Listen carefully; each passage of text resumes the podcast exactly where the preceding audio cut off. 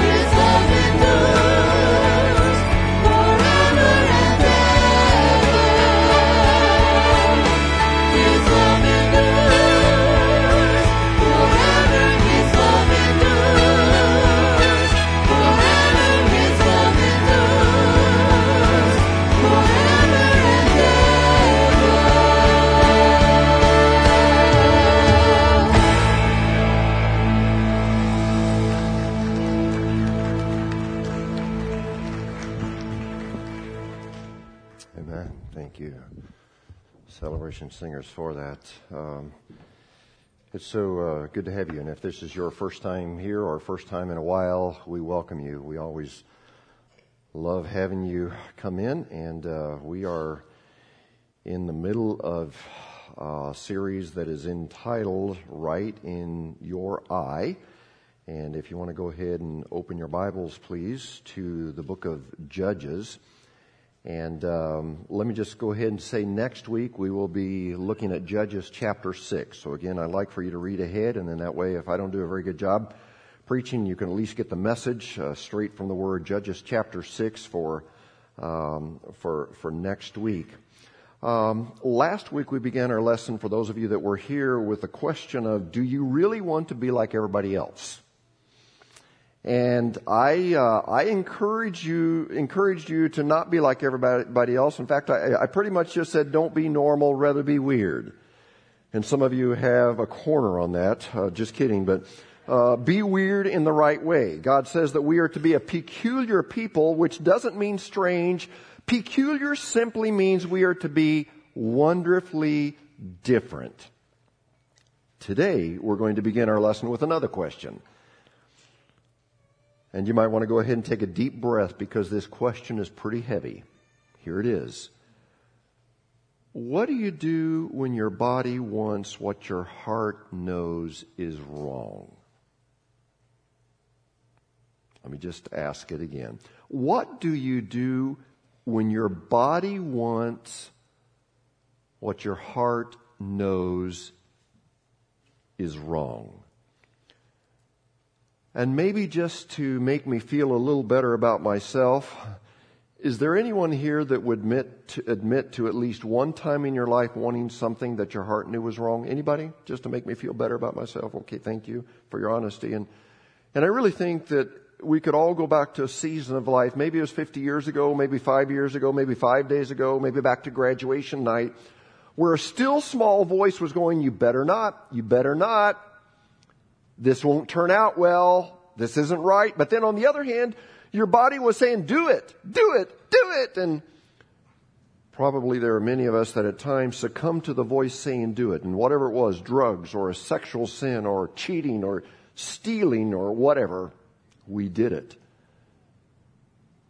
And then immediately we were probably filled with guilt and, and began thinking, I hope my parents don't find out. I hope my spouse doesn't find out. I hope the police doesn't find out. I, I hope the IRS doesn't find out. Or I especially hope my pastor doesn't find out. But anyway, the question is, what do you do when your body wants something that your heart knows is wrong? And that's an important question because the way that you answer that question and and especially the way that you answer that question consistently, day in and day out, will in many ways determine the direction of your life. And if you consistently end up doing what the flesh wants to do, you will probably have regret, maybe in the form of purchases that leave you in debt, or maybe relationships that leave you full of guilt, or, or maybe actions that leave your daily life a mess. There will be regret. Well, as we jump into our lesson, uh, each week I've been reminding you the, that the book of Judges covers about 330 years between the time that the nation stepped foot into the promised land up to the time that they went to, uh, to, to a system of kings. And during this time period, there were 12 judges. Now, now Bible scholars, uh, uh of which I'm not one, but at times they count them differently. They come up with a slightly different number. But, but basically there were 12 judges in the book of Judges. And out of these 12, there was one judge that even if you weren't raised in church, you know about this judge. Now you may not actually know that he was a judge of Israel, but, but you've heard about him. His name was Samson. Now Samson's birth story is fairly familiar. In fact, you read a script similar to his several times throughout the Bible. The script goes like this. There's a husband and wife. They can't have children. They've lost hope because they're too old. An angel appears to them and, and they say, hey, you're going to have a child. And it's kind of like, let me guess, it's going to be a son. And in fact, you read this same script with Abraham, Sarah, Elkanah, Hannah, Zacharias, Elizabeth. You read it several times. But anyway, our scripture today says, Judges chapter 13, you can follow along reading from the NIV, verse 2, a certain man of Zorah named Manoah from the clan of the Danites had a wife who was sterile, remained childless. The angel of the Lord appeared to her and said, You are sterile and childless, but you're going to conceive and have a son. Okay, what about this son? Verse 6. The boy is to be a Nazarite, set apart to God from birth, and he will begin the deliverance of Israel from the hands of the Philistines. Now, people who took the Nazarite vow basically had three, don't, uh, three don'ts. One, they couldn't drink grape juice or, or wine. Number two, they couldn't touch anything that was dead. And, and, I've wondered, would that, how would you handle that with ticks? I mean, could you kill them? Or would you just have to kind of wound them and then flick them off? I, I don't know what, what, how it applied there. But thirdly, a person under the Nazarite vow could never cut his hair. Now, the Nazarite vow was generally decided by the person taking the vow, and, and maybe they were going through a difficult time and they wanted to show God how serious they were, and, and so they would take this vow that generally would last anywhere from 30 to 60, on the longer end up to 90 days. But in Samson's case, poor kid, his parents tell him when he gets old enough to understand, hey, by the way, son, the reason your hair is in your eyes is not because we want you to become part of the hippie movement. No, no, the reason is that an angel came to us after we had given up hope that we could ever have a child, and this angel told us that we were going to have a son, which was you, and you were to be a Nazarite, not for 30 days, not for 60 days, not for 90 days, but for the rest of your life. Well, Samson goes through his childhood. He becomes a young man, and, and, probably around his late teenage years, he is sent down near the coast and basically becomes part of the border patrol between Israel and the Philistines, or some say Philistines, or others say Philistines, who were their enemies. Now, I'm, I'm sure that since teenagers like to show off, it, it probably doesn't take too long for, for the other guys to see that Samson is a stud. I mean, he can out arm wrestle or, or out bench press anybody else. And let me just say this. I, I, I can't document this with chapter and verse. This is just me, so take it or leave it. But when you think of Samson, most people automatically think of this guy with a six pack, not a beer, but a muscles. And, and you have in mind that maybe Samson looked something like this.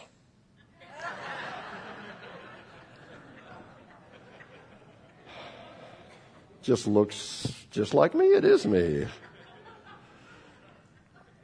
But, but here's the problem with that. You know, when you meet a guy with, with huge muscles like this stud, um, no one is really surprised when, uh, you know, he can bench press 500 pounds or, or whatever. You know, we say, well, of course he can do that. Look at his muscles. And, and, uh, so, so the thing about Samson, at least from my, humble but I think accurate opinion on this is that more than likely he looked like I do in real life rather than what I do in this picture. Because that way, if, you know, if I did something extraordinary physically and, and picked up the city gates like, like Samson did, or, or killed a lion with my bare hands, you would be like, whoa, this has to be of God. Because, I mean, look at Joe. He, he just doesn't have it. Poor guy, you know, he's pretty wimpy. So, so I think that, that, that Samson looked, and pardon the expression that's sometimes offensive to me, but he looked like any old Joe. You know, he just didn't have big muscles. And again, that's just me, and you can take it or leave it. Well, anyway, while, while Samson was serving as a border guard between Israel and the Philistines, the story begins to get interesting. And something happens that would eventually cause his downfall. He, he, be, he becomes fascinated and enamored with Philistine women. And, and so it appears that, that, that Samson, every once in a while, perhaps at night, would slip across the border and he would go party with some Philistine women. Now, obviously, there are a couple of problems with this. Uh, number one, the Philistines were the enemy. It's generally not a good idea to party with the enemy. But, but the second problem with this is that it was pretty risky. It appears by, that by now Samson had used his extraordinary strength to, to bring havoc to the Philistines by destroying their property and crops. And so he was already a marked man and the Philistines were looking for every opportunity to bring him down. Let's read how this unfolds. Judges chapter 14 verse 1. Samson went down to Timnah and saw there a young Philistine woman and, and, and check this out. When he returned, in other words, after he came back across the border where he shouldn't have been, where he shouldn't have left in the first place, he said to his father and mother, I've seen a Philistine woman in Timnah. Now get her for me as my wife. Now, frankly, this has to be an awkward moment with his parents. And, and of course, in that day, parents were the ones to arrange marriage. But Samson says, Mom and Dad, I found this gal that's so sweet and, and I've come to love her. And y- yes, I know that she's part of the enemy, but she's different. She's a good girl and, and we've just connected. So mom and dad, I want you to go into enemy territory and get this woman for me. No, there wasn't any, oh, mom and dad, what would you think about this? You know, I, I value your input. I value your advice. No, Samson said, go get her for me. Well, their response is so mom and dad like. Verse 3 His father and mother replied, Isn't there an acceptable woman among your relatives or among all our people? Must you go to the uncircumcised Philistines to get a wife? In other words, son, come on, think. I mean, you know that thing on your, on, on your shoulders called a head? use that. Think, Samson. I mean, you're a judge of Israel. You've been called by God to do something special. Your, your birth was predicted by an angel of God. God has given you extraordinary strength to do something special for Him. And, and of all the people who shouldn't be going across the border, getting involved with this unbelieving woman, it's you, son. Not to mention that the law of Moses states we're not to marry Philistine women. And this, by the way, was not so much a racial issue, but the whole mindset of the Israelites who served God Jehovah and the Philistines who served idols, it was completely different. Just kind of a, if you would just allow me to give a really cheesy, poor illustration here, but this is just on a minor scale. It would be like somebody who graduates from the University of Missouri marrying a person who graduates from the University of Kansas. I mean, this would have the potential of creating a lot of issues, and because each of them would bring their sweatshirts and their posters, you know, all of their idols and their false gods, and and bring them together, and, and, and you could have a mess on your hands, and and and so the Old Testament and and this even carried over into the New Testament gave some very specific guidelines that followers of God were not to marry unbelievers because in doing so it would dilute the worship of the one true living God because then you're getting all kinds of false gods in there along with maybe a little bit of worship of the true God. Well, Samson, his parents say, Oh, son, come on, think. He argues with his parents and again says, But Samson said to his father, Get her for me. She's the right one for me. Now, L- listen up here. Th- this is super interesting. You know that little phrase, she's the right one for me? In the original Hebrew text, it almost exactly matches the phrase in Judges that's anchoring our series, everyone did what was right in their own eyes. Samson said, she is the right one in my eyes. Well, this story ends up in, in tragedy, and just summarizing it because we've got a lot to cover today. Samson goes down into Philistine territory to get married. At the wedding, and almost all of them are Philistines, and he manages to offend everyone there. Plus, he hurts his bride's feelings. They basically kick him out of the country. Again, just summarizing this. Then they take his wife from him. They marry her off to Samson's best man. And then later on, she's burned to death because of her association with Samson. I mean, it was total disaster. You, you ought to read the story. It involves Samson catching 300 foxes, tying them tail to tail in pairs, fastening a torch to every pair of tails, lighting the torch, seeing those foxes scatter, burn up all the crops of the Philistines. It also involves, and try to picture this in your mind, Samson being surrounded. He doesn't have a weapon. He looks down and there is the jawbone of a donkey. He picks it up and he uses that as his weapon, kills a thousand Philistines with that jawbone. You ought to read the Bible sometime. It's interesting. Well, that's woman's story number one. Let's move to woman's story number two. Samson hasn't learned his lesson. He's still fascinated by unbelieving women. So again, one night he goes across the border, finds another Philistine woman. He spends the evening with her. Word gets out that he's at this gal's house. The enemy decides they would kill him at dawn. Well, he fools them. He gets up at midnight.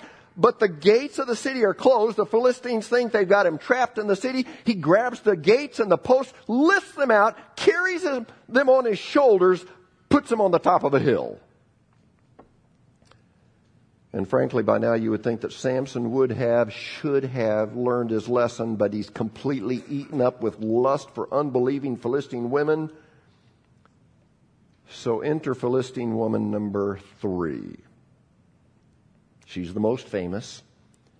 You've heard of her. Her name is Delilah. And here at Delilah, we're going to slow the story down. We've been going fast here, but we're going to slow the story down and look at some details and mistakes that he made with Delilah. And when you hear the details, there will be something in, in, in many of us, and probably more so in women than men. But when you hear this story, you're going to think, how can any man be that dumb? I mean, is it possible for a man to be so dumb that he would make the same irresponsible decisions over and over and over? And, and ladies, you don't need to make a peep right here. Because men, we already know the answer to that question. The answer is yes. This happens all the time.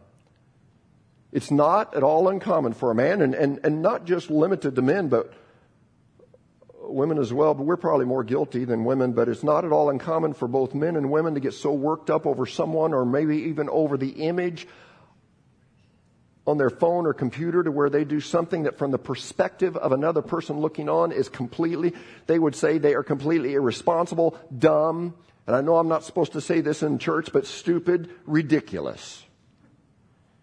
You know, the appeal of sex is, is so powerful, it drives both men and women to do the unthinkable.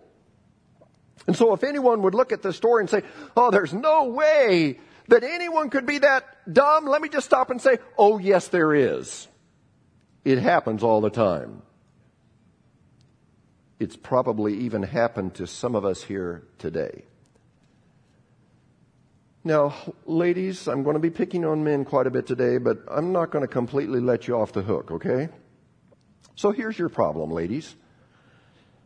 Smile, okay? Smile at me. You, you, you want to know your problem? I don't mind saying that men are simple. And, and ladies, you can say amen to that one. Amen. But ladies, your problem is that you are naive and gullible. And don't get upset at me when I, when I, and don't walk out on me, please. This is important. Women, you tend to believe, believe the same dumb things that men say over and over and over and over. Things such as, but I really love you. Or we just need to see if this will work out. You know, that's why we need to move in together. You know, we need to see if we're compatible. You know, it's like buying a car. You got to do a test drive. You can't just kick the tires. Whatever that means in this situation. Ladies, I don't know all of the lines that you've been fed, but way too many times you've been naive and gullible and you've believed men that you should run away from. I heard about a lady once that felt called to help young ladies walk through their pre-marriage relationships, and she would always ask, "Okay, why do you want to marry him?" And and and if if they would answer, "Well, I don't know, I just love him. He's so cute, and he makes me laugh," and she would then say, "Okay, what do you specifically love about him?" And if they couldn't come up with a good answer, she would say, "Okay, girlfriend, if you can't think of what's great about him, you're better off without him. Yes, he may be cute, but that cuteness goes away after he develops a gut. That cuteness goes away after he loses his hair. And yes, he may have a nice car, but you get a couple of kids and they'll smell like family. He may have some money, but money can't buy happiness. And, and so she would try to help ladies sort through the feelings to make sure it was love based on substance and not just cuteness or sex or money. Well, a couple more things, ladies, uh, and then I'll get back to picking on the guys. But, ladies, are you listening? If he can't afford to marry you, and only wants to live with you, then he can't afford you. Because you're worth affording. You know, that old saying of two can live as cheaply as one is true only if one doesn't eat and if one doesn't buy clothes and if one doesn't breathe. And that whole thing that guys say, well, we'll live together and save up money for the next year or two and then we'll have enough money to have a big and fabulous wedding and then I'll take you to the Bahamas for our honeymoon. It's real simple. Ladies, if he can't afford to marry you and only wants to live with you, he can't afford you. You're worth affording. And I realize I'll, uh, I'm not making probably any uh, brownie points, not helping my approval rating today, but that's the way it is. And, and one more thing, ladies. I'll get back to Samson here in a minute. And this is probably the most offensive thing I'm going to say all day. Ladies, Man, I hope I don't lose my job over this one. Ladies, God designed your body as the dessert, not the appetizer. Okay? And here's the deal. I'm saying this as a man. Remember, I was a man 30 years before I became a pastor. God designed your body as the dessert, and if you keep serving your body up as the appetizer, no wonder nobody is sticking around for the main course. That's why so many relationships end the same way. They've had the dessert first, and they're no longer interested in the main course. Are, are, we okay with that? Board members, I know you'll probably have an emergency board meeting after the service, but it's been nice being your pastor. Uh, and I'm sure you're glad you're, you come to church. You're getting such deep, profound theological truths today. Back to the sermon in woman number three. Judges chapter 16 verse 4. Sometime later, he, Samson, fell in love with a woman in the valley of Sorek whose name was Delilah. So again, he sneaks into enemy territory, meets another woman, falls in love with her, and this is a one, this is not a one night stand like it appeared to be with woman number two. This is, oh my word, she's the one. Yeah, I know, and yeah, I, I, I thought woman number one, uh, was the one, but it didn't work out, and that relationship went up in smoke, and literally did, they burned her up. But now as he meets Delilah, he says, I know in my heart she's the one. Well, the rulers of the Philistines find out that Samson's all about Delilah, and verse 5 says the rulers of the Philistines went to her and said, See if you can lure him. Now, think about that word lure. Do you know what a lure is? It's something you jiggle in front of fish and they go, Ooh, that looks good. And then they grab it and say, Ooh, that isn't very good. Now, I'm not going to go into details here, but use your imagination to figure out how she might lure Samson. See if you can lure him into showing you the secret of his great strength and how we can overpower him so we may tie him up and subdue him. Each one of us will give you 1100 shekels of silver. And it's tough to figure out 3300 years of inflation, but someone kind of did that math and they said in our currency today this would have been around $90,000, which would certainly get your attention. Verse 7. So Delilah said to Samson, Tell me the secret of your great strength and how you can be tied up and subdued. And now, when she said, Samson, I want to know how you can be subdued, this should have been Samson's first clue that this relationship was toxic and wasn't going in the right direction. Well, verse 8. Then the rulers of the Philistines brought her seven fresh thongs, and these were probably bowstrings that had not been dried, and she tied him up with them with men hidden in the room, she called to him, Samson, the Philistines are upon you. But she snapped the, the bowstrings, uh, bowstrings, the thongs as easily as a piece of string snaps when it comes close to a flame. So the secret of his strength was not discovered. And, and this should have been the end of the road. Samson should have said, I'm out of here. but he didn't. Well, to find out Samson's secret, Delilah began to work in, began working on his emotions. She said, Samson, you've made a fool out of me. You lied to me. No, you lied to me? Wait a minute. Did Samson lie? Yeah. But she deceived him too. So she deceives him. He lies back. Already sounds like a wonderful trusting relationship, doesn't it? She baits him again, you know, with whatever that lure was, and you can probably guess. And Samson said, okay, I lied. It's not bowstrings. It's, it's new rope. And she probably gets him drunk. He passes out, wakes up. He's tied up in new rope. Surprise, surprise. He breaks the new ropes, chases the Philistines off. Now again, Samson should have bailed. I mean, isn't it interesting whatever he tells Delilah somehow, some way gets to the Philistine leaders? Again, what a toxic relationship. Can, can you believe they're still together? I, I mean, Samson, pardon me, but are you really that dumb? Well, she keeps dangling that lure in front of him that overpowers his common sense and overpowers his calling from God. And, and this happens a couple more times. And he finally says, All right, Delilah, here's the secret of my strength. And scripture says in verse 16, Judges 16, with such nagging. Uh oh with such nagging. She prodded him day after day until he was tired to death. I like that, tired to death. So he told her everything. No razor has ever been used on my head, he said, because I've been a Nazarite set apart to God since birth. If my head were shaved, my strength would leave me and I would become as weak as any other man. And so she gets him drunk, he passes out, he wakes up with a haircut. And scripture says this, verse 19, and his strength left him. And then she calls Samson, the Philistines are upon you. And he awoke from his sleep and thought, well, I'll go out as before, shake myself free. But he did not know that the Lord had left him.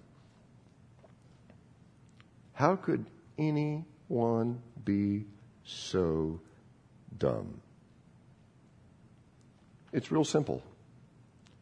When you ignore that still small voice, when you ignore God's word, when you ignore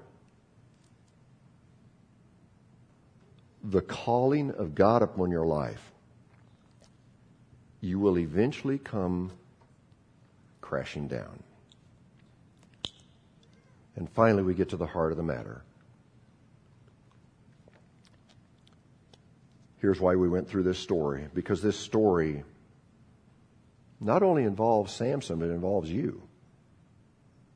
It involves me. 1300 years later after the story of Samson another Jewish man comes along and he writes the following in 1 Corinthians chapter 6 verses 19 20 do you not know that your body is a temple of the Holy Spirit who is in you, whom you have received from God? Oh, almost sounds like Samson's calling, doesn't it? You're not your own. You were bought at a price, therefore honor God with your body. And just as the Spirit of God would rest on Samson and allow him to do extraordinary things, God designed it so that same Spirit would reside in every single person who has yielded their heart to God. And just as Samson was to be fully controlled by God, the same is expected from us. And, and that's why the apostle Paul said, you're not your own. You're not your own. There it is. You're not your own. Listen, you are not your own. You've been set apart. You've been bought at a tremendous price. The price of the death of Jesus on the cross. Therefore, Paul says, honor God with your bodies. And the last thing I want for me, the last thing I want for you is for us to sacrifice what is really important for something that lasts maybe a weekend or a week or a season of our lives. There's nothing like sin to derail us. And that's why God and you know what? Satan is so sneaky. He's so sneaky. You know, I found just kind of as personal testimony, I found that Satan many times, we, we think that well, he's going to attack us in our weak area, but I found that sometimes he attacks us in our strength.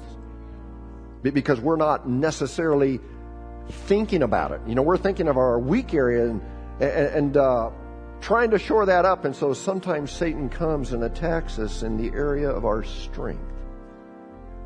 There's nothing like sin to derail us. And that's why God, through the writing of the Apostle Paul, says, honor God with your bodies. It's not because God is trying to keep good things from us. He is just saying, I don't want you to sacrifice anything for something you're going to regret down the road. And if that scares you, it, it shouldn't. Let me tell you what should scare you. What should scare you is this that you live the rest of your life without yielding to God, because that will only lead to pain and regret not only here on earth, but in eternity. There will be regret. So today I want to pray for us. If you're involved in sin, not only sexual sin, but any other kind of sin, an addiction, or anything else, today is the day to confess and turn. You say, well, Pastor, I don't know how to get out. I'm involved in this addiction or this sin so deeply, I don't know how to get out. Can I tell you something? I've been there, done that. You say, well, I'm disappointed in you, Pastor. Well, I'm sorry, but as I said, I was a man 30 years before I became a pastor, and I still struggle even today with temptation. So I'm a fellow struggler. But here's one thing of which I remind you victory only comes when we reach the end of our rope and say, I can't do it. I've tried, I just can't. As long as as we think we can handle, as long as we think we're strong enough, God says, You don't need me. But when you reach that point of saying, God is beyond me, I've tried. I've tried. I can't do it. When we reach the end of the rope and say, I can't do it, that's when victory comes. Because God says, Thank you very much. Let me come alongside of you now. And let me show you my strength and my power. So this morning, could we all just give our sin to God and ask Him to help us do what we can't do on our own, and, and that's turn from our sin? And so as we pray this morning, would you just do that? Whatever it is. I mean, there are so many different sins that I could name, and but sin is sin. The wages of sin is death. And so this morning, if there is a sin in your life, could you just give it to God and say, I can't do it anymore? I release it to you. I've tried. I'm not big enough. I'm not strong enough. I'm not disciplined enough. I can't do it, but God, I'm willing to let you come in and do this in my life. Can we just do that this morning? Would you bow your heads? Lord, you know the sin that's in our lives. Father, I pray that there would be victory, not because we're strong enough, because we're not. It's only through the blood of Jesus Christ the blood cleanses us from all sin. And so, God, I, I, thank you that you put this lesson, and this is this is a judge in the book of Judges, and we see how he strayed so far. But then, Lord, we're not going to cover this at the end of his life, and in some sense, Lord, you came back to him because he was humbled, and Lord, you gave him strength once again. Lord, I pray that today we wouldn't just be so discouraged that we would quit and say, well, I can't do it and, you know, good luck to others. I just can't. This is the way I'll be until I die. But Father, I pray that there would be victory in the name of Jesus and help us to be followers of Jesus Christ and be clean and pure. You've been listening to the Sunday morning message broadcast from Church of God Holiness in El Dorado Springs. Our messages are archived at www.eldochurch.com or to order compact discs or DVD videos of the messages, call the church at 417-876-2200. Thank you for listening.